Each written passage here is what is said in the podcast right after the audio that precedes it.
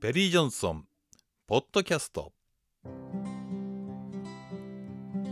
のポッドキャストは ISO のさらなる有効活用をはじめビジネスに役立つさまざまな情報を発信しています。えまずあの先ほどからご説明したあの認証付与の条件ですがまず仕組みがあること。これいいですよね。えそれから仕組みに基づいて運用されているつまり活動があること。それから運用についての有効性が確認できることということで、この有効性についてはもう今先ほど散々お話をしてきましたので、もう大体この辺はいいのかなというふうに思います。はい。そして判断基準については、認証に必要な必須条件という項目があります。それからもう一つ、加点条件という二つに活動が分かれております。えー、まず認証必須条件っていうのは法令とかあるいはえー、我が国の法令指針に基づく体制の整備などが確認できることということで、えー、まず日本国の最低限のルールに従ってないんじゃ認証を上げられないよねとこうなってます。え、それで加点のところはですね法令と法令指針とかあとは ISO の3万7002番の推奨事項とかあるいは現在休止中の旧 WCMS の内部通報制度認証のところの審査基準等に基づく体制の整備と運用、そしてその有効性が確認できると。このあたりは加点条件として挙げております。審査判断の事例ですと、まあ、例えば皆さんの会社の従業員さんに内部通報の利用方法についての教育研修が行われているかというような質問があります。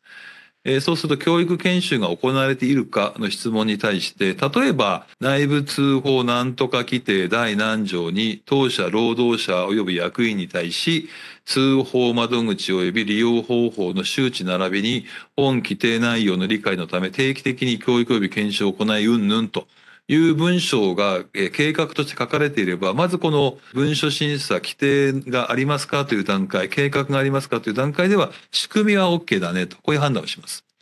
そして次に、ちゃんとやってるの？ということに関しては、研修資料とか、研修報告書とか実施記録とかで、あ、ちゃんと計画通りにやってるねということで運用も OK だねと。これで2つ OK になります。そして次に何度も出てきますこの有効性ということに関しては派遣社員への直接インタビューをしたりとかあるいは利用方法知ってるのとかあるいは教育訓練についての有効性の評価をどうやってるのとかいうあたりから有効性が担保できているかを確認するという三段構えになってます。ここは冒頭申し上げた通りただやってればいいということではもちろんありませんので、計画がある、活動がある、その活動が一定のパフォーマンス、効果があるというこの3つをもって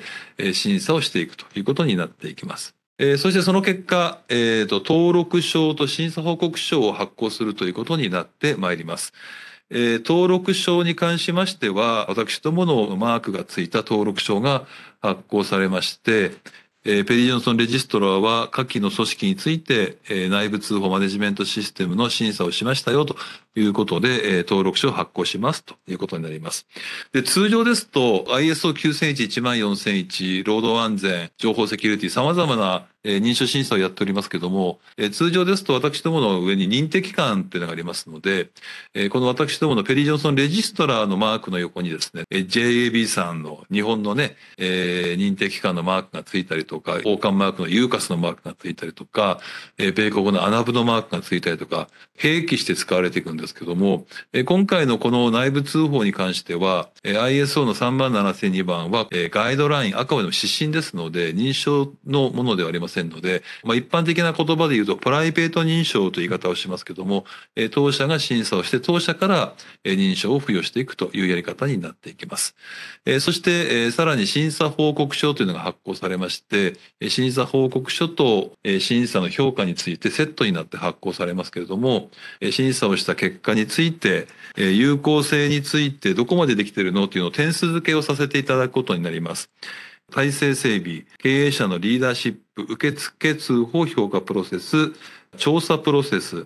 対処集結プロセス、教育研修プロセス、見直し改善プロセスと、主要な重要なプロセスを抜き出しておりまして、それに対して最高5点満点から0点の間で点数をつけていくことになります。えそして、え皆さんがこの必須条件を満たしている場合は登録書が発行されますけども、加点条件が満たされていない場合については、一定の基準に基づいて加点要素が変わってきますので、マトリックスのようになって、どこに強みがあって、どこに弱みがあって、どこに力を注がなきゃいけないんですかということが一目瞭然わかるようなものと一緒にセットでご報告をさせていただくという仕組みになっております。おそらくここまでお話をすると、もう少し詳しくここどうなんだろう、これどうなんだろうっていうことに、えー、皆さんの中にもしかしたら疑問符がついていらっしゃるのかなというふうに思います。えー、詳細についてはまたあのご連絡いただければ詳しくお話をしていければというふうに思います。基本的には ISO の審査の場合ですと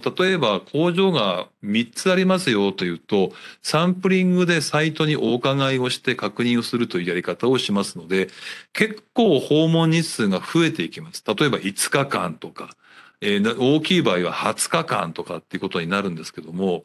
え、ー、と、私どもの経験上、内部通報に関しては、ご本社の内部通報を司っている部門さんに行きますと、仕組み、活動の記録はほぼ全部見ることができます。えそれからご本社の中でいくつかの部門さんの中で、え一般の従業員様とかにもインタビューをすることができます。で、唯一できないのは何かというと、ご本社以外にあるサイトの工場で、え内部通報に関する認識があるのかとか、いうところは確認できませんので、そこに関しては、え皆さんの会社の工場の数とか、あるいはグループ会社さんの数とか、あるいは本社の機能、親会社さんと子会社さんと全く同じ仕組みで動いているのか違うのかとか、受付窓口は本社、親会社一括なのか子会社にもあるのかとか、いろんな条件で確認させていただく日数が変わってきますけれども、基本的には、おおむね担当部署さんでその仕組みと活動を確認することができますので、お邪魔するのは基本1日だけです。えー、そして1日でお邪魔をして、あとはいろんな書類のチェックとかっていう作業がありますので、えー、大体登録証の発行とか、登録期間は3年になります。3年ごとに更新審査を受けていただくという ISO と全く同じ仕組みを今、えー、作っていますので、えー、3年間の登録料と管理料で、えー、おいくらか頂戴しますので、大体、ざっくりですよ。見積もりはちゃんと取っていただきたいんですが、ざっくり言うと、初回審査の時で大体30万円くらい。それから翌年からのいわゆるこの継続審査というところでは24万円くらいということで今考えているところですので正確にはあの、ちゃんと皆さんからお話を聞いて、どの程度の規模で従業員さんが何人でというところからですね、じゃあ、どこそこのサイトにも半日は行かなきゃいけませんね、なのか、あるいは電話インタビューで済むのかというのを個別に判断をした上で、御社の最初の初期費用は30万ですよ、なのか、40万なんですよとか、いうことについて見積もりを出させていただきます。ですから今、あの、皆さんに押さえていただきたいのは、事業規模が小さくって、箇所ですよっていうと30万円。2箇所、3箇所、4箇所って大きくなっていくと、そこにプラスアルファ少しお金がかかるんだな、というふうに捉えていただければ結構でございます。えー、それからあとは皆さんの会社が親会社になっていて、グループ会社で子会社が12あるとかっていう、えー、企業規模の大きい皆さんに関しましては、えー、子会社さんにもいくつかサンプリングをしていかなくちゃいけないとかってことが起こり得りますので、えー、もしかしたら場合によっては100万円単位のお金がかかる可能性もあるというふうに、まあ、とりあえず捉えておいていただければいいのかなというふうに思います。えまずはあのもしご関心ご興味がありましたらあの見積もりの依頼をいただいてまずはお気軽にどういう内容なのっていうのをお問い合わせいただければしっかりと専門の担当の者がご説明をさせていただけるようになっておりますのでよろしくお願いいたします。さて本日の内容はいかがでしたか？さらに詳しく勉強したい方はカタカナでペリー・ジョンソンコンテンツと検索し各種動画やポッドキャストをご活用ください。